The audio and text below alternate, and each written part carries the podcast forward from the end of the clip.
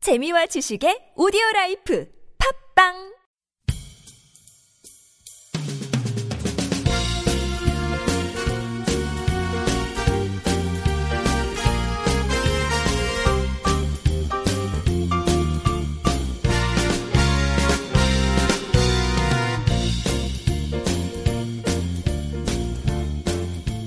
네, 안녕하세요. NK투데이 김준성 기자입니다. 안녕하세요, 문경환 기자입니다.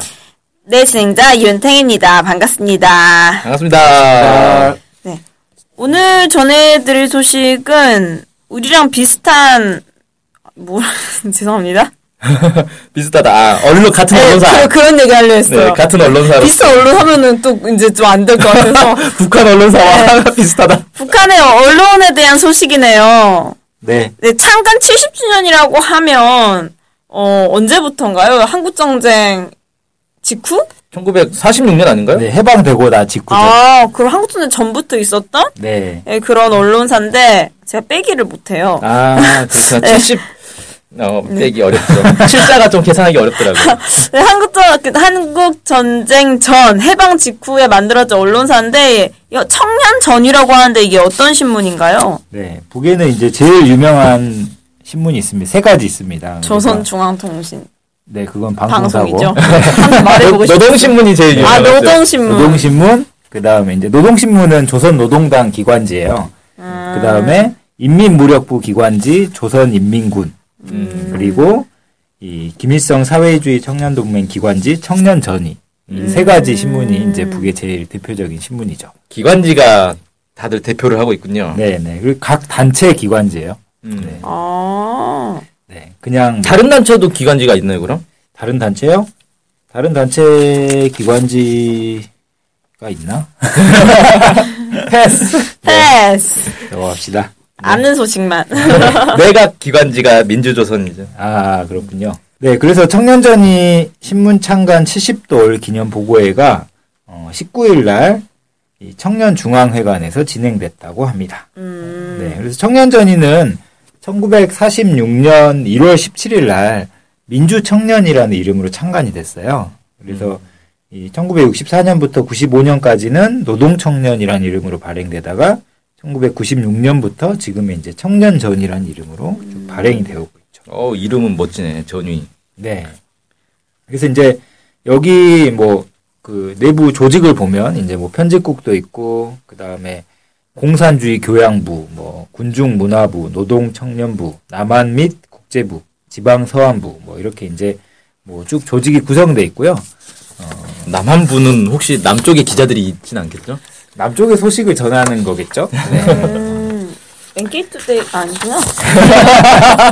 SK투데이가 아, SK투데이가 북쪽에 있나? 네, 그래서 이제 이 여기 아까 이름들을 보면 다 청년이 들어가잖아요 신문 이름에. 네. 그걸 이제 김일성 주석이 해방 직후에 이제 새롭게 국가를 이제 건설하는데 주요한 역군이 청년이다. 라고 하면서 이제 청년들을 교양하기 위한 기관지를 창간해야 된다.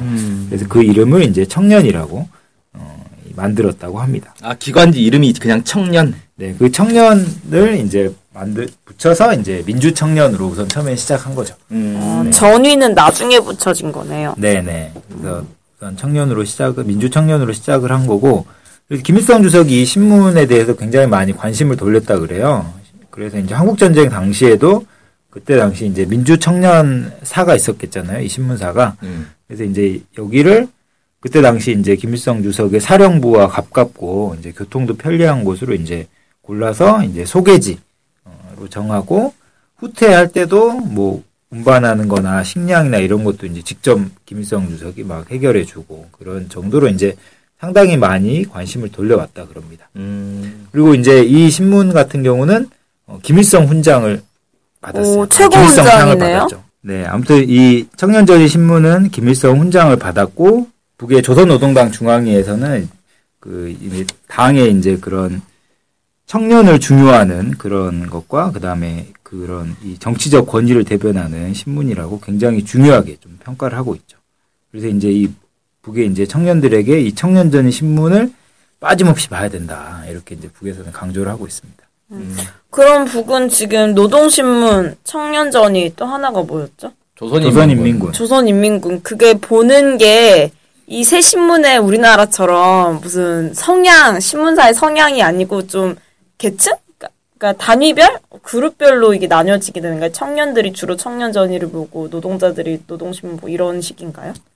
네, 노동자들은 아니고 조선 노동당원들이 이제 주로 노동신문. 네, 노동신문을 어, 꼭 봐야겠죠. 뭐 일반 주민들도 다 보겠지만. 음, 네. 군인들은 조선인민군을 보고 아 그렇게 보는구나. 네, 뭐 다 다른 신문들도 있어요. 평양신문, 어, 평양시에서 이제 내는 음, 평양신문도 있고, 지방신문도 있고. 그다음에 뭐 다른 신문들도 많이 있죠.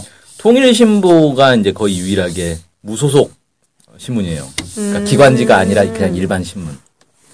누가 누가 하는 건가요? 누가 맡아 하는 건가요? 그건 잘 모르겠어요. 누군지 음. 모르겠네. 사장이 누군지를 모르겠네요. 아. 국민신보 사에서 하겠죠. 그럼 이런 이 주된 세 가지 신문은 그냥 배포가 되는 건가요? 주민들에게?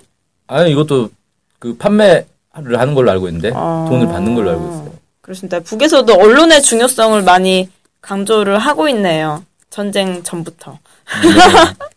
그렇습니다. 예, 저도 요새 언론의 그 중요성을 뼈저리게 느끼고 있는데. 아 그래요? 네, 읽을 신문이 없어요. 아, 읽을 만한 신문이 없습니다. NK 투데이를 보세요. 예, 뽑아서 예. 보세요. 뽑아서. 남, 남쪽, 남쪽 소식을 좀 듣고 싶은데.